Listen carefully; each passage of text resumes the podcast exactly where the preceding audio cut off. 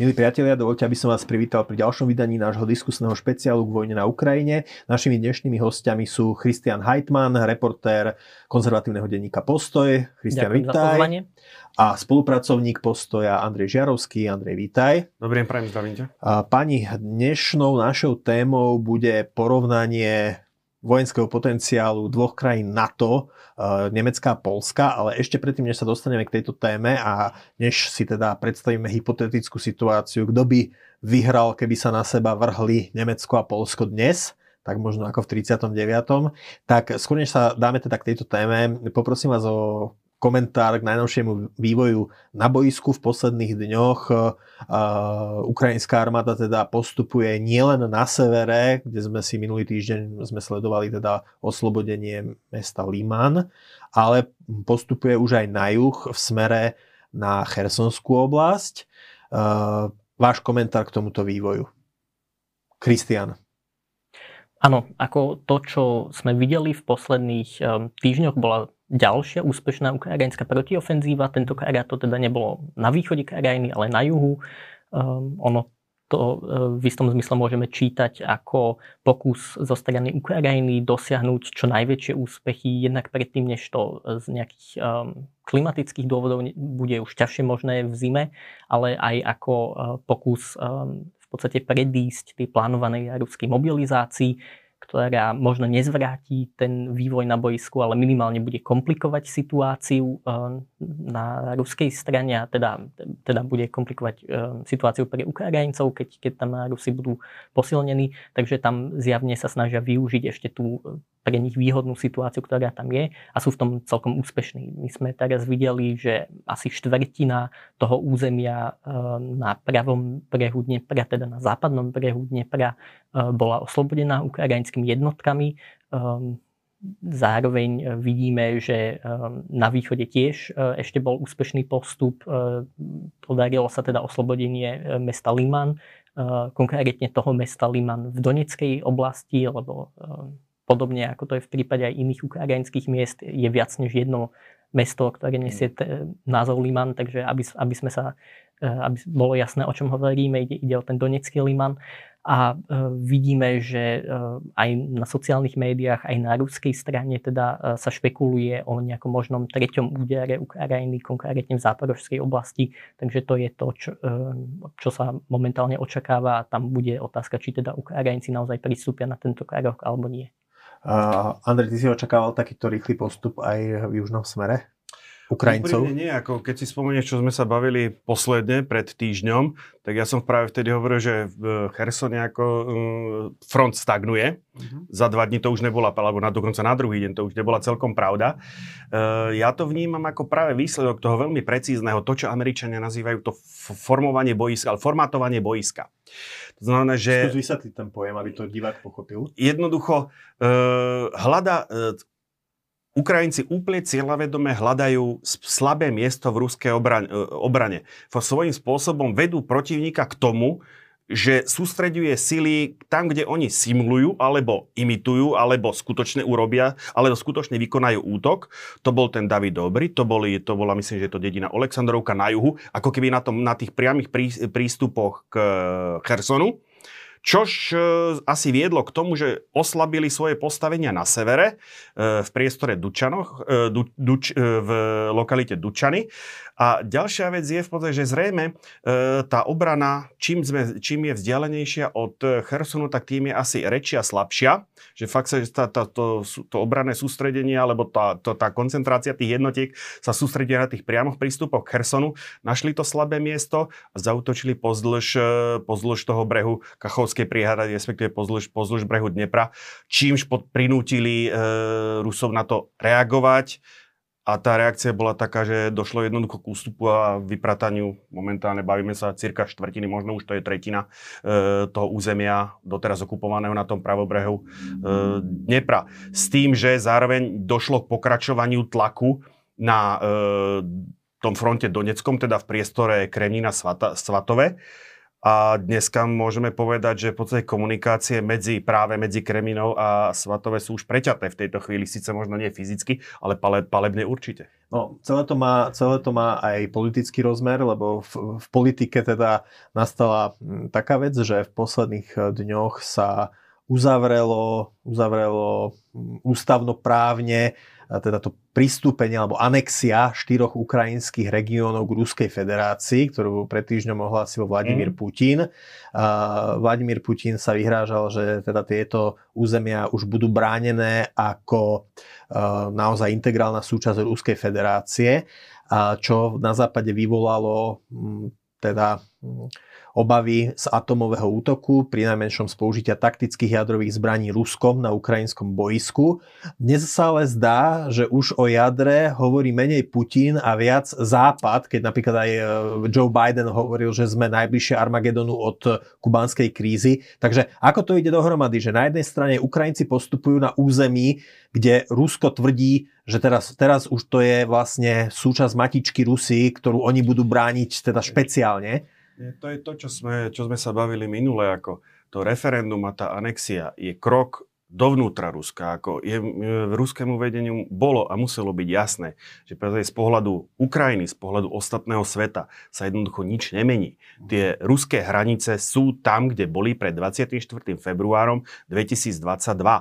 Tu je len, hovorím, tu je len to, čo som ja nazval pokusom e, premeniť útočnú vojnu, ktorá akože síce nazýva sa špeciálna vojenská operácia, ale akože ehm, je, je to útočná vojna, agresívna vojna, ktorá sa stáva práve touto mobilizáciou čím menej populárnejšou, mhm. ba priam možno už až nepopulárnou, keď vidíme exodus ľudí pred, pred mobilizáciou, keď vidíme to, čo sa deje v ruských, e, napriek tomu kontrolovaných, ale tie nesúhlasné, nesúhlasné hlasy, nesúhlasné stanoviska tam začínajú presakovať čím ďalej tým viac. Aj keď popravde sú to hlasy, ktoré skôr navádzajú k striktnejšiemu, k rigidnejšiemu prístupu k vedeniu vojny, než by k nejakému, k nejakému uvoľneniu.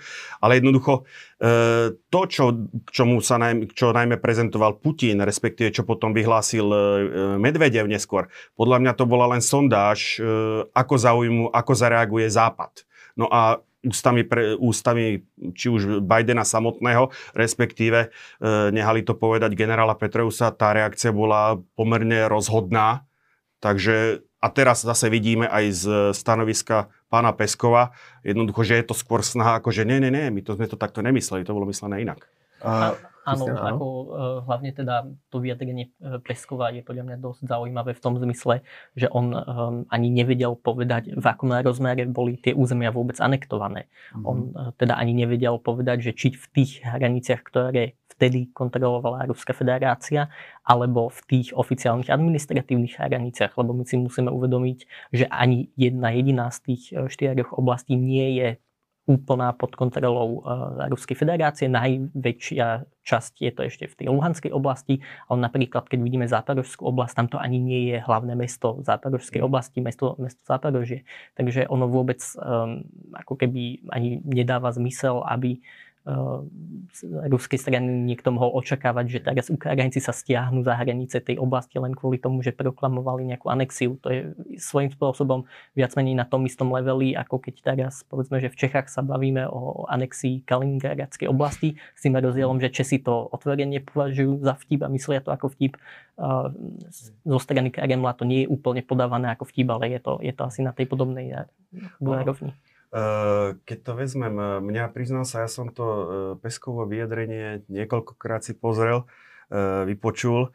Je zaujímavé, že nevedel alebo nebol pripravený na túto otázku. Čož ma, mne, pre mňa to bolo prekvapujúce, lebo musel počítať, alebo mal by počítať, že sa ho spýta nie, niekto. Nie je to prirodzená, legitímne očakávaná otázka a evidentne ako nebol na ňu pripravený. Teraz otázka, nedostal noty, alebo jednoducho dostal niečo, čo v danom momente e, ako mm, noty k tomu vyhláseniu alebo k tej tlačovej konferencii, niečo, čo už bolo nepoužiteľné v danom momente. Tak obecne ono, celý ten pád Limanu, ktorý došiel v podstate rádovo hodiny po tom, čo bola oznámená anexia, to je jedno športovou terminológiou, je to gol do šatne, keď to takto poviem, ako to skutočne ten timing, ako bol by som povedal, výrazne v prospech Ukrajiny.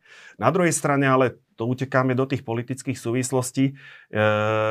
Ten samotný pád Limanu, keď to porovnám, čo sa dialo kus na sever, tak e, v tej defenzívnej oblasti tá ruská armáda z môjho pohľadu e, preukázala ďaleko väčšie schopnosti ako práve pri tej ofenzíve, ktorá bola začiatkom septembra. E, nevidíme teraz tie obrázky toho, čo tam bolo, akože kompletne tanková rota zanechaná na boisku, prakticky nepoškodené. Tie, tie skutočne dneska sa hovorí, že asi 400 tankov, akože v podstate padlo, či už tak poškodenom, nepoškodenom stave e, do rúk Ukrajincov, že tak ironicky sa hovorí, že ruská armáda je v podstate najväčším dodávateľom zbraní pre, Ukraji, pre ukrajinskú armádu. E, toto v tom Limane nevidíme. Oni sa dokázali stiahnuť, dokonca keď sa pri Zarič... Dokázali sa dokázali, stiahnuť, dokázali sa organizovaný stiahnuť, dokonca vo chvíli, keď sa pri Zaričnom e, začal ten e, kotol uzatvárať, boli schopní urobiť lokálny protiútok, ktorý na pár, na pár hodín tých Ukrajincov odtlačili od toho Zaričného a práve tou cestou e, Zarič, Zaričné Kremina e, tie jednotky ustúpili. Druhá vec je, že samozrejme už tá cesta potom bola lemovaná akože dosť e, veľa množstvom zničenej ruskej techniky, lebo ona bola pod palbou od ukrajinských jednotiek, ktoré postúpili od Siverska z juhu. Ono tam existuje jedna interpretácia, že Ukrajinci sa vedome rozhodli aj e, nakoniec neuzavrieť ten kotol a neriskovať to, že Rusi sa teda skutočne zakopú v Limane, ale nechať ich vedome um, v podstate sa evakuovať po tejto jednej ceste, ktorá je viac menej nechránená. Takže všetci Rusi boli ako keby e, viac menej priamo vystavení ukrajinskej palbe a podľa všetkého, čo vieme, tie ruské straty tam boli dosť značné. Takže um, ono môže... Pri tom ústupe po tej, áno, po tej ceste ono, ono môže byť, že, že oni ako v istom bode aj spravili aktívne rozhodnutie možno e, nebojovať o túto, o túto cestu, aby ju ja odrezali, ale proste mhm. nechať tých Rusov ustúpiť. Ja si pomôžem historickou analogiou. Niečo podobné urobil e, maršal Konev v tisíc, začiatkom roku 1945 pri dobíjaní Slieska. Ako tiež vedome ponehal možnosť ustúpiť e, nemeckým jednotkám. Bolo to pragmatické rozhodnutie, aby jednoducho šetril, šetril životy svojich vojakov to síce v tom tiež zohralo, ale išlo hlavne o tom, aby zachoval ten sliesky priemysel, ktorý už ako Stalin videl e, ako zdroj, v podstate priemyselný zdroj a zdroj uhlia pre svoje, pre svoje impérium. No tak aby som to možno zrekapituloval pre diváka, vidíme, že Ukrajinci sa snažia oslobodiť čo najväčší kus svojho územia ešte skôr, než nastanú jesenné dažde. A hlavne, kým prídu, kým nastúpia tie masy mobilizovaných vojakov do zákopov. To je jedna vec. Mm-hmm. Druhá vec je, že teda Ukrajincom sa darí postupovať jednak preto, že uh, Rusi utrpeli, ich profesionálna armáda utrpela značné straty a mobilizovaní muži ešte nie sú na fronte a jednak preto, že Ukrajina má náskok v mobilizácii niekoľko mesiacov. A pokiaľ ide o hrozbu použitia atomových zbraní, tak dnes je Rusko to, ktoré e, zrejme asi vystrašila aj tá rozhodná um, odozva západu, že teda nebude tolerovať použitie jadrových zbraní. Druhá vec, že hovorí sa ani, že, že nejaký, ta, nejakú taktickú výhodu by im to ne, neposkytlo a politicky by to bolo zničujúce. Čiže inými slovami, to riziko atomovej vojny napriek retorike politických lídrov je skôr, skôr klesá posledných. Ale platí to, čo myslím, že to povedal prezident Biden, že je najvyššie od čias kubanskej krízy v roku, z roku 1962. Pre, pre, presne pred 60 Ale rokmi. Ono sa to samozrejme mm. ťažko kvantifikuje kvantifikuje, ale aby sme teraz nejako nevystrašili divákov, to, že je najvyššie, znamená, že to riziko bolo 0% dlhú dobu fakticky, a teraz je možno 1%, takže e, my sa tu na, nebavíme o nejakom bezprostredne hroziacom Armagedone. Pani, čas nám uteká, tak poďme teda k téme e, dnešnej relácie. E, dnes teda Polsko aj Spolková republika Nemecko sú súčasťou Severoatlantickej aliancie, kopu tak povedať za jeden tým, aj keď medzi obidvomi krajinami sú samozrejme rôzne napätia alebo problémy. A obidve krajiny zároveň masívne zbroja. Poliaci to robia e, samozrejme aj z obáv a zo zlých historických skúseností e, s Ruskom. Nemci taktiež po 24. februári avizovali, že 100 miliard eur použijú na prezbrojenie svojej armády dlho zanedbávaného Bundeswehru. Ja len poviem, že to je len o niečo menej, než je ročné HDP celého Slovenska čo chcú Nemci teraz použiť na prezbrojenie svojich ozbrojených síl. No tak ja, my sme si vás, ja som si vás teda dnes pozval, aby ste nám povedali, že teda keby dnes vypukla nemecko-polská vojna, tak kto by v nej vyhral? Nie, tak to nie je správne. Ako ne, nedávajme to do tejto polohy, akože nevie, ani jeden z nás ti na toto nevie dať odpoveď. Môžeme sa baviť o tom, ktorá armáda, alebo doteraz, vždycky doteraz, alebo donedávna platilo, že v podstate vedúcou hlavnou, polit- hlavnou vojenskou silou tomto regióne je Bundeswehr. Mhm. Momentálne, keď vezmeme e, plány Polska, prípravy k vyzbrojovaniu, alebo teda tie zbrojné programy, ktoré rozbiehajú, otázka stojí, je ešte stále Bundeswehr tou hlavnou vojenskou silou v strednej a východnej Európe alebo v strednej Európe, alebo už ju prebralo vojsko polskie? Mm-hmm, rozumiem. Uh, ja, áno, ja by áno. som ešte chcel tu navstúpiť. Ako samozrejme to, že oba štáty majú občas nejaké nesody, neznamená, že tam je nejaký hroziaci vojenský konflikt. Ani jeden z tých štátov nemá vôbec žiadne územné nároky voči tomu druhému, takže uh, z tohto pohľadu um, tá otázka tu na nestojí. A samozrejme t- musíme povedať, že nemecký Bundeswehr e, bol aspoň posledných 20 rokov vždy slabší e, než napríklad francúzska armáda alebo než aj britská armáda. E, čo, čo je dané Nemcom... ale aj tým, že Spojené kráľovstvo a Francúzsko sú jadrové veľmoci. Ani moc nie, ono je to dané výdavkami. K tomu môžeme, ako tá ekonomická no, sila je neoddeliteľná od tej mhm. vojenskej sily, o ktorej budeme hovoriť. A to k tomu prídeme. Otázka je, či hneď nás sa pustíme, do, či to zoberieme z tej ekonomickej stránky alebo z tej vojenskej stránky. Ten prepad, by som povedal, výdajov, e, nemec, nemeckých výdajov na zbrojenie, keď hovoríme, že za posledných od roku dva, dve, od 2010 do dneška, keď najhorší polské číslo je cirka 1,8% HDP, HDP čož je zároveň najlepší slovenský výkon, by som povedal, a najhorší slovenský je cirka 1%, niekde medzi rokmi 2013-2014, tak najhorší nemecký výkon je dosť pomerne signifikantne pod 1%. Takže ten no, prepad tam bol skutočne pokiaľ, pokiaľ viem, ako, ako významný. To nikdy nebolo menej než 1%, ak si správne spomínam, mm-hmm. ale bolo to niekde Hej. okolo 1,2%.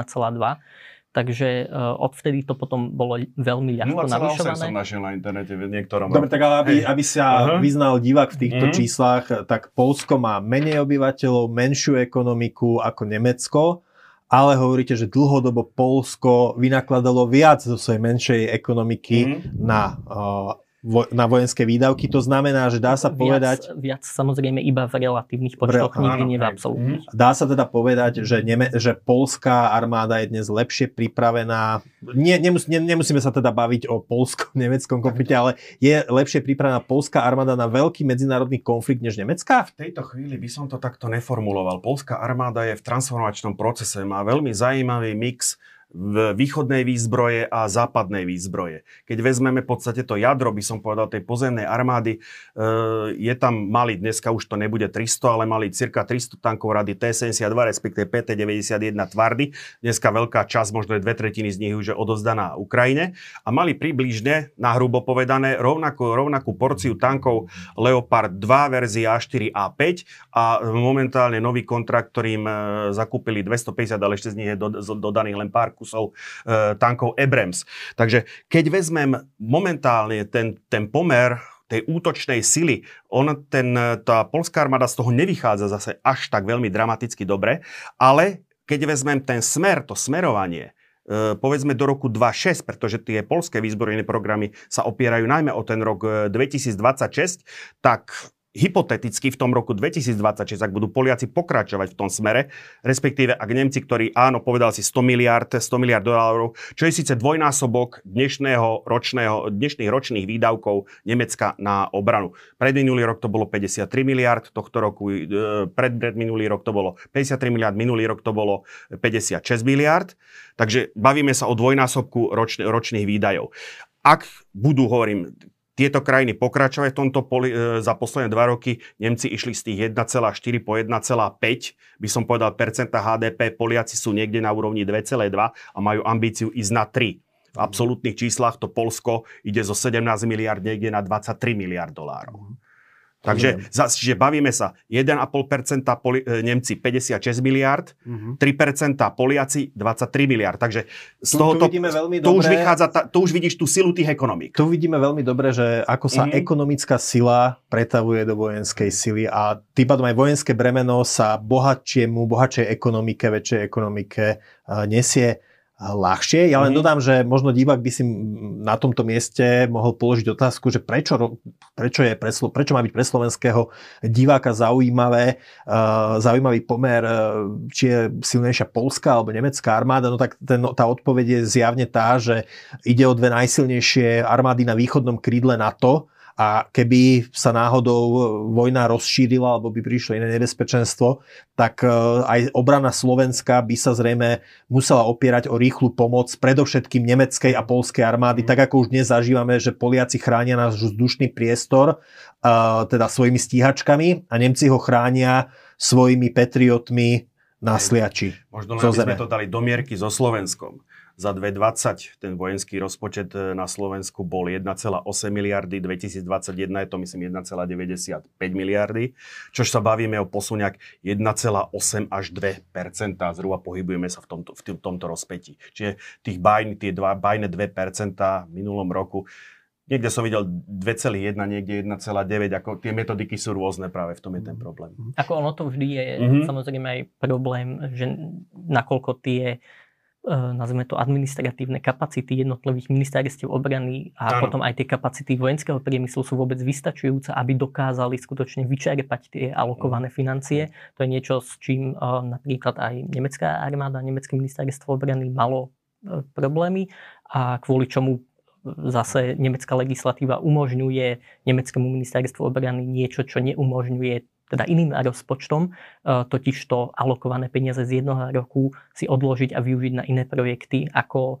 bolo pôvodne um, ako keby urečené presne kvôli tomuto, že um, napríklad nemecký priemysel má veľmi veľa nejakých komerčných zákazníkov aj v zahraničí.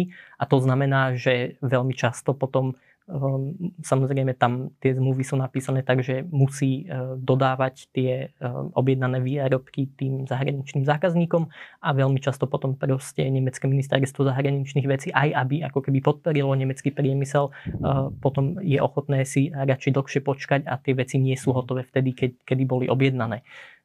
Tá kapacita, no dokončí. Uh, Ja by som možno len uh Mhm. povedal, že ak porovnávame tie jednotlivé armády, hlavne teda um, aj ich vplyv na obranu Slovenskej republiky, tak musíme vždy myslieť na to, že každá armáda je stavaná na nejakú úlohu. To nie je um, ako keby o tom, že máme tu na nejaký budget a teraz začneme vyhadzovať peniaze a uh, myslím, že je jasné, že Slovensko nebude objednávať nejaké ponorievky, lebo by sme nevedeli, čo s nimi.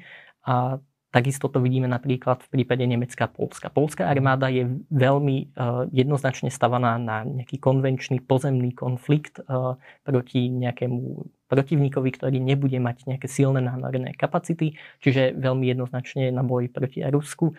Uh, vidíme, že ona investuje teda do schopností, ako sú teda nejaké moderné bojové tanky a to vo väčšom počte. A to sa asi odvíja od toho bojiska, ktorým je jednoducho, že je to rovina. Áno. Áno, áno.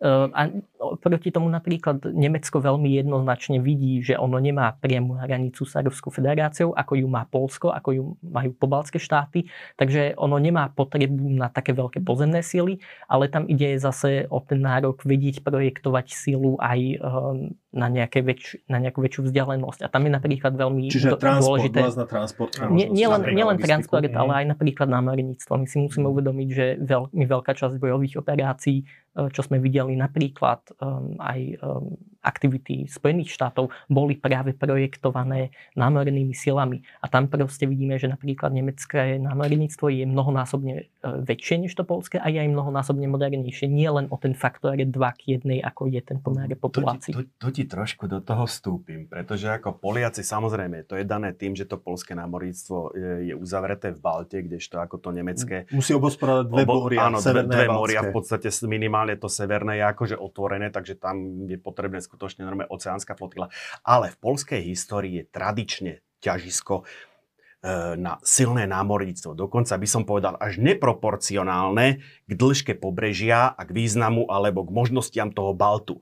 Teraz to trošičku klame, pretože ako to polské námorníctvo v podstate prvýkrát isto, okrem keď nepočítam dve fregaty triedy Oliver Hazard Perry, ktoré majú e, od Američanov, je také ako keby podvyživené. Ale dneska už zase v rámci toho polského programu vyzbrojovania e, pred mesiacom, v auguste, pred mesiacom a pol, bola podpísaná do, e, bol podpísaný kontrakt s firmou Babcock, na tri fregaty triedy Miečnik, čož, je, e, e, čo, čož sú veľké fregaty ako s výtlakom 7000 tón, majú byť tri jednotky nakúpené. To, to sú také tie s tým pekným dizajnom prispôsobené Áno, tak to oni majú už, už, už nadstavby tvarované do, do typu stealth, takže e, za, to je tradícia Polska, ako napriek tomu, že ten bald je relatívne ako uzavreté, uzavreté, uzavreté, uzavreté more, pomerne plitké, pomerne malé, ale Poliaci vždy od momentu, jak vyhlásili, ak boli samostatní, držali dodnes akože pri, e, pre fanúšikov e, námornej histórie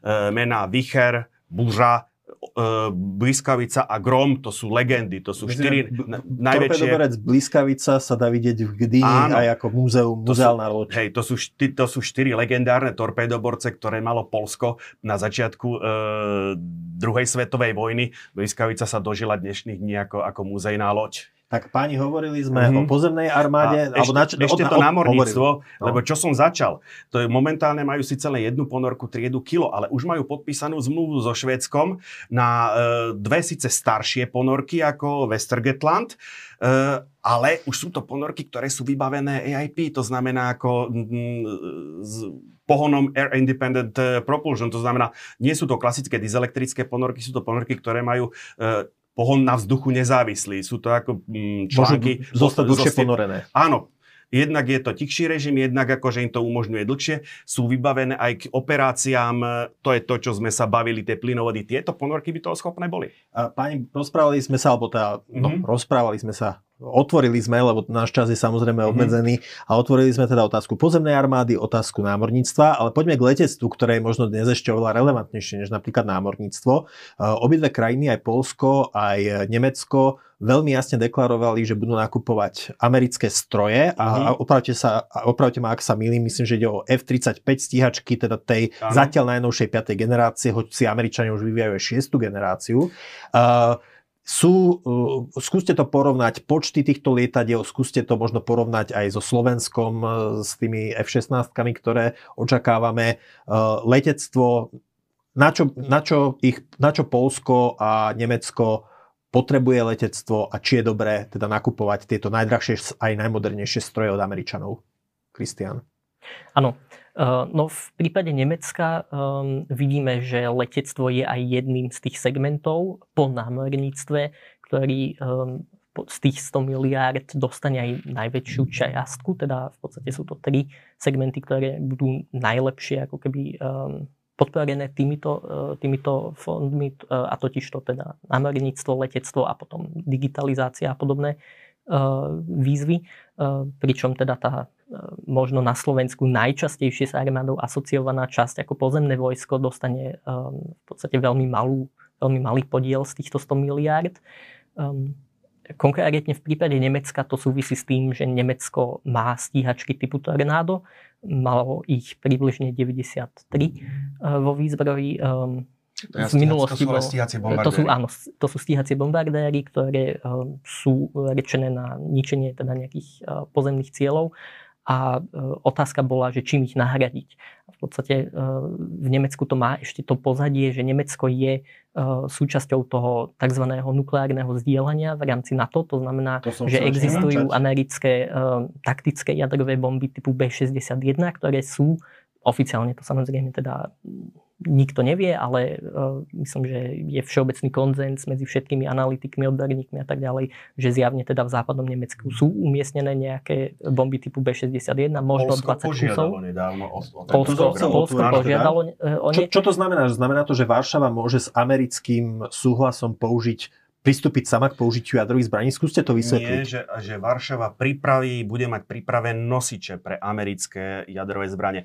E, zostávajú, tie zbranie zostávajú vlastníctvom Spojených štátov amerických a oni majú výhradné právo alebo možno, ale jediní sú, kto, má, kto je autorizovaný dať rozkaz alebo povolenie k ich použitiu. Ale môžu byť použité na nosiči, ktoré poskytne Polsko. A prečo ano, je to tam, z hľadiska Polska alebo teda Nemecka e, dôležité? E, prečo? Logistické trasy jednoducho uh, flexibilnejšie použitie. A má to aj nejaký politický zmysel pre tieto dve krajiny? No pochopiteľne. Že... Akože výrazne, to, výrazne to posilňuje odstrašujúcu silu tej armády, ktorá je do programu nukleárneho zdieľania zapojená. Čiže keby napríklad chcelo Rusko použiť atomové zbranie voči Polsku, tak toto je ako keby argument, prečo to neurobiť, hoci Polsko oficiálne nemá vlastné jadrové zbranie? I, aj tak by sa to dalo interpretovať. Uh-huh. Možno, aby sme si uvedomili, na čo tento systém bol vôbec vymyslený. On pochádza ešte zo studenej vojny, keď um, do ňoho je teda zapojené napríklad Nemecko, ale aj štáty ako Belgicko, Taliansko, Turecko aj niektoré ďalšie. Um, a on bol vymyslený okrem iného ako spôsob, ako odradiť niektoré európske štáty od toho, aby si vyvíjali vlastné jadrové zbranie, lebo to predsa len uh, bolo isté riziko. A na druhej strane to pre tieto štáty bolo výhodné, lebo uh, ako keby dostanú istú záruku, že jadrové zbranie sú umiestnené na ich teritoriu. To znamená, že to odstraší aj nejakého útočníka, aby od toho, aby použil jadrové zbranie v prípade útoku. Na druhej strane um, to samozrejme ponúka aj tú možnosť potom nejakej tej jadrovej odvety. Ono to funguje uh, tak, že obidva štáty, teda Spojené štáty, aj ten uh, štát s tým nosným systémom majú dva kódy. Tie zbranie sú nasaditeľné iba po zadaní oboch kódov a po dohode oboch strán. Um, s tým, že um, z právneho hľadiska Spojené štáty zostávajú vždy vlastníkom tých jadrových zbraní a e, ten dotyčný štát s tým nosným systémom ich ako keby iba využíva. Ono to je dôležité z právneho... Áno, dopraví ich do cieľa a, a z, tohto, z tohto pohľadu ako keby je to taká šikovná možnosť, ako obísť mm-hmm. tú zmluvu o nešírení jadrových zbraní. Povedané inak. Bomba bude americká, lietadlo bude polské. Uh, teraz, a teraz je nemecké ešte. Teraz je, teraz je nemecké alebo iné. Uh, momentálne Polsko uh, zvýšilo, predtým malo, objednalo myslím 20 alebo 40 Heimarsov, momentálne je objednávka na 500. Uh, 500 odpalovacích zariadení, či už HIMARS alebo MLRS. A sú v tom, v tej objednávke sú aj rakety Attack MS, ktoré jednoducho sú schopné niesť jadrovú hlavicu. To môže byť takisto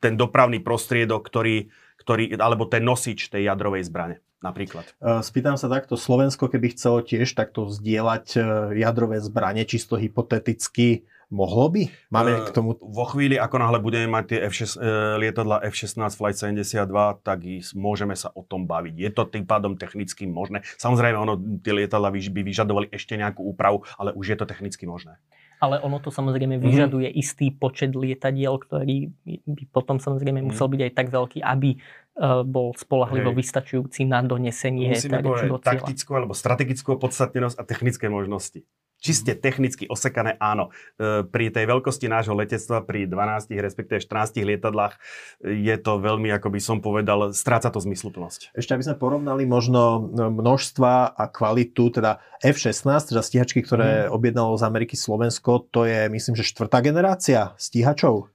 No, ono je to novinársky populárne, delí to na generácie.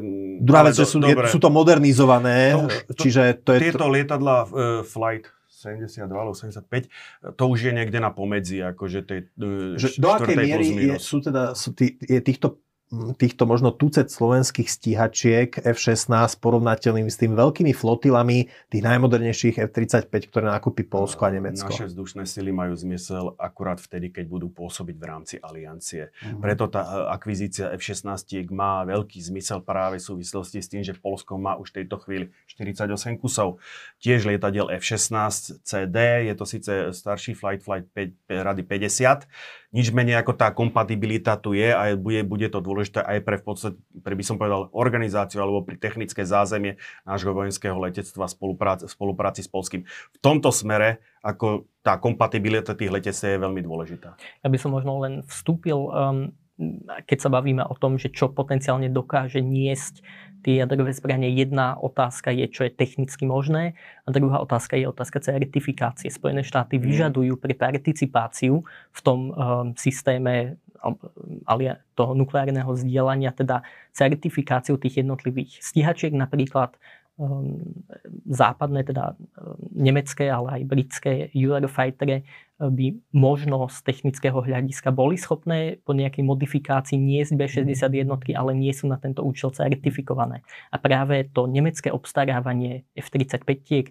musíme vidieť aj v tomto kontexte, Eh, pretože eh, v Nemecku bolo jasné, že ako náhle budú vyradené stíhacie bombardéry typu Tornado, Nemecko bude potrebovať nový nosný systém, hmm. aby dokázalo niesť B-60 jednotky. Eh, tam potom na jednej strane bol, povedzme, že aj zo strany priemyslu, aj zo strany časti politiky tlak, aby Nemecko obstaralo viacej tých Eurofighterov, kvôli tomu, že je to domáci produkt, ktorý podporí domáci priemysel, alebo teda európsky priemysel. Na druhej strane bolo jasné, že tam bude ten problém s tými B60 jednotkami, kvôli tomu pôvodne Čože vznikol, áno, kvôli čomu vznikol kompromis objednávať F-18, tento nápad ale bol nakoniec ako keby zavrhnutý a boli obstarané tie F-35. Ono to súviselo okrem iného aj e, s otázkou, ako sa bude ďalej vyvíjať vývoj spoločnej európskej stíhačky s Francúzskom, pretože Francúzi samozrejme mali obavu, že ak Nemci nakúpia niečo veľmi, veľmi nové, totiž to F-35, čo bude dlhšie použiteľné ako nejaké F-18, tak by to mohlo viesť k tomu, že Nemci nakoniec sa vzdajú účasti v projekte, F, e, teda v projekte FCAS, čo je ten spoločný nemecko-francúzsky projekt na vývoj stíhačky. Pani, ja by som vám položil možno na záver ešte jednu takú otázku, ktorá možno, že vám spôsobí úšknok na perách, ale myslím si, že veľa ľudí to rieši. Keď na Slovensko dorazili teda tie Patrioty obsluhované nemeckými vojakmi, tak nemenovaný opozičný líder začal prirovnávať Bundeswehr, armádu demokratického štátu s nacistickým Wehrmachtom. A na druhej strane, Andrej, ty si tiež zažil jednu debatu nedávno, kde e, sa si dostal otázku, že či ťa neznepokuje vojensky také silné Polsko, inými slovami, či by sa Slovensko nemalo cítiť napríklad ohrozené Polskom a prípadne možno nejakými územnými nárokmi e, suseda. Hovorím, e, možno sa teda uškrniete, ale teda mm. nemáme sa báť toho, že Nemecko i, Pol, Nemecko i Polsko budú takto dobre vyzbrojené, napriek tomu, že sme v rovnakom e, bloku? Ako kým, kým, kým sú tieto štáty v NATO, tak tohoto by som sa absolútne nebal. Skôr naopak to silné Polsko na sever od nás, ako by som zvyšuje, by som povedal, e, podstatne zvyšuje úroveň našej bezpečnosti. My sme sa bavili o Luftwaffe, to polské letectvo sme nejakým spôsobom preskočili, lebo oni tiež ako idú trošičku možno inou cestou, ako e, to Nemecko, že to tvrdé jadro, by som povedal to bitevné jadro, tvoria tie lietadla F-30, F-35A, ktorých objednávajú momentálne 30, 32 kusov a budú dodávané v horizonte ako od roku 2025 po rok 2030. A potom okolo neho, e, okolo tohoto tvrdého jadra, bude by som povedal taká univerzálnejšia flotila bojových lietadiel. Bavíme sa o lietadiel FA-50, korejskej, juhokorejskej proveniencie. Obecne medzi Polskom a Južnou Koreou je obrovský momentálne e, sa rozvíja spolupráca. Takže týchto, týchto lietadiel, ktorý, ktorý už bude náso, násobne viacej, 60 alebo 70 kusov, sú momentálne tie čísla sa variujú. To je univerzálne lietadlo, ktoré lieta 1,5 macha, je použiteľné pre výcvik, pre stíhanie, pre, stíha, pre, pre e, bombardovanie, čo je možno inšpirácia aj pre nás, pre tých 12 e, stíhačiek F-16 tiež nevyrieši všetko. A podobný princíp, ako zvolili pri tom lete, je to tvrdé jadro a potom univerzálnejší typ, je aj pri, tom, je aj pri tých tankoch, o ktorých sme hovorili, ktorých v, cieľovej, v tom cieľovom roku 2026 plus by malo byť dokonca 1500 len pre ilustráciu. Nemecký Bundeswehr má momentálne tabulkovo 600 tankov a vedú sa veľké diskusie, koľko z nich je reálne použiteľných. Tak takisto jadro má tvoriť 250 tankov M1 a2C Abrams. A e, zase tu by som povedal univerzál, to je to bitevné jadro a tú univerzálnejšie použiteľnú časť to majú tvoriť e, tanky K2 Black Panther zase Južnej Koreji. K ním doku, sa do, je dokúpené, alebo teda plánuje sa dokúpiť takmer tisícka bez pár kusov e, húfnic K9 Krep, e, krab je v podstate, dá sa povedať, podvozok e, použitý pre, pri tejto hufnici. A toto všetko dohromady skutočne vytvorí, aké to bude. Ak sa to naplní, tak to vytvorí silu, ktorá by som povedal, bude početne a kapacitne silnejšie, než keby sme spočítali dnešné stavy nemeckej a francúzskej armády. Christian, teba uh-huh. neznepokojuje vzhľadom na to, že áno, ešte stále žijú pamätníci, ktorí si pamätajú nemeckých vojakov v slovenských dedinách, pamätajú si vypalovanie dedín a naháňanie partizánov po, po, po horách. Neznepokojuje ťa prítomnosť nemeckých vojakov na našom území alebo to, že Nemecko bude opäť vojensky silné a takisto neobávaš sa možno nejakých polských územných nárokov, že si pričlenia Tatry, aby tiež mali teda veľhory poriadne k tej, popri tej planine. E, hovorím, môžete sa na to usmiať, ale sú ľudia, ktorí majú tieto obavy. nikdy neviete, ako sa politika vyvinie, takže skús aj ty odpovedať na túto otázku. Či sa nemusíme bať toho, že Polsko a Nemecko budú pozuby ozbrojené? Ako podľa mňa to sú obidvoje štáty, s ktorými Slovenská republika má veľmi dobré vzťahy. Sú to oboje štáty, ktoré nemajú žiadne uh, nejaké expanzívne teritoriálne ambície, uh, ktoré sa aj vysporiadali povedzme, že s tým, že majú tie hranice, aké dnes majú, oveľa lepšie ako povedzme, že niektoré iné štáty, či už je to Rusko. Uh, možno paradoxne ako keby jediný štát v Európskej únii, ktorý ešte niekedy ukazuje znaky toho, že sa úplne nevysporiadal s tým, aké má hranice, je teda náš južný sused, ale um, myslím, že tak dlho ako sme v EÚ a NATO, tak um, to tiež ako keby nie je niečo, čoho by sme sa mali obávať. Ale je samozrejme jasné, že my musíme počítať s tým, že ono sa môže hypoteticky napríklad stať, um, že sa vyha- ako dostane k moci v nejakom z väčších európskych štátov nejaká strana, ktorá potom vystúpi z EÚ a z NATO. A nevravím, že tá um, krajina potom sama o sebe bude hrozbou, ale možno len nebude už našim spojencom a nepríde nám na pomoc. A to znamená, že my skutočne musíme um, ako budovať aj nejakú vlastnú armádu, musíme byť ochotní do toho investovať, lebo to, čo vidíme ako na Ukrajine je, že aj ostatné štáty sú veľmi ochotné pomáhať, ale najprv musí tá ochota e, brániť nejako vlastný štát, vlastné územie prísť zvnútra. To je proste to, čo sme napríklad v Afganistane nevideli. My sme tam dodali veľa zbraní ako Západ, ale nepomohlo to, lebo tam ako keby tá ochota vo veľkej časti armády, samozrejme s výnimkami, e, nebola. Na Ukrajine vidíme, že keď tam tá ochota nejako brániť vlastný štát je, tak aj malý štát alebo menší štát sa dokáže ubrániť voči oveľa väčšiemu a nebezpečnejšiemu susedovi. Andrej?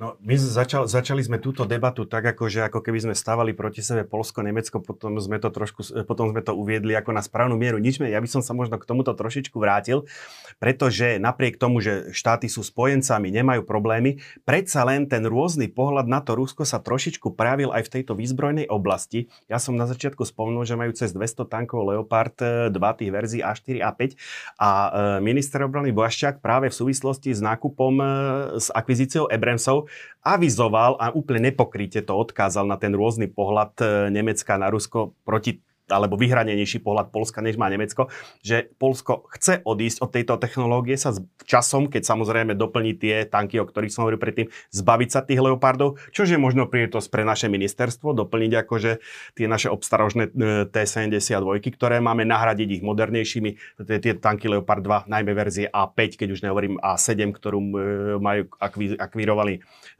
Maďari nedávno, tak by výrazne zvýšila našu bojaschopnosť. Ale hovorím, to, toto jednoznačne hovorí hovorí, že ako áno, e, to Polsko sa vymedzilo voči tomu Nemecku v tomto smere, ide tou americko-juhokorejskou cestou. Aj keď e, pod čiarou sa objavila informácia, alebo objavila, bolo to prezentované tak jednoducho, Polia, ma, e, Nemci s tou výrobnou kapacitou, ktorá zodpoveda 3-4 tankom mesačne v tých linkách, tej Kraus Mafie, ktoré má, jednoducho neboli schopní vyhovieť tým polským požiadavkám kvantitatívnym na tých takmer, takmer tisíc tankov, ktoré chcú kúpiť od mhm. Korejcov momentálne. Páni, to, bolo, uh-huh. to boli posledné slova dnešnej našej relácie. Ďakujem vám Andrej Žiarovský, Christian Heitmann. Milí diváci, ďakujem aj vás, že, vám, že ste si nás dnes zapli. Ak sa vám toto video páčilo, dajte nám like, stante sa odoberateľmi kanála Postoj TV a potom už žiadne takéto video neunikne vašej pozornosti. Dovidenia, pekný deň. Dovidenia, pekný deň. Dovidenia, pekný deň.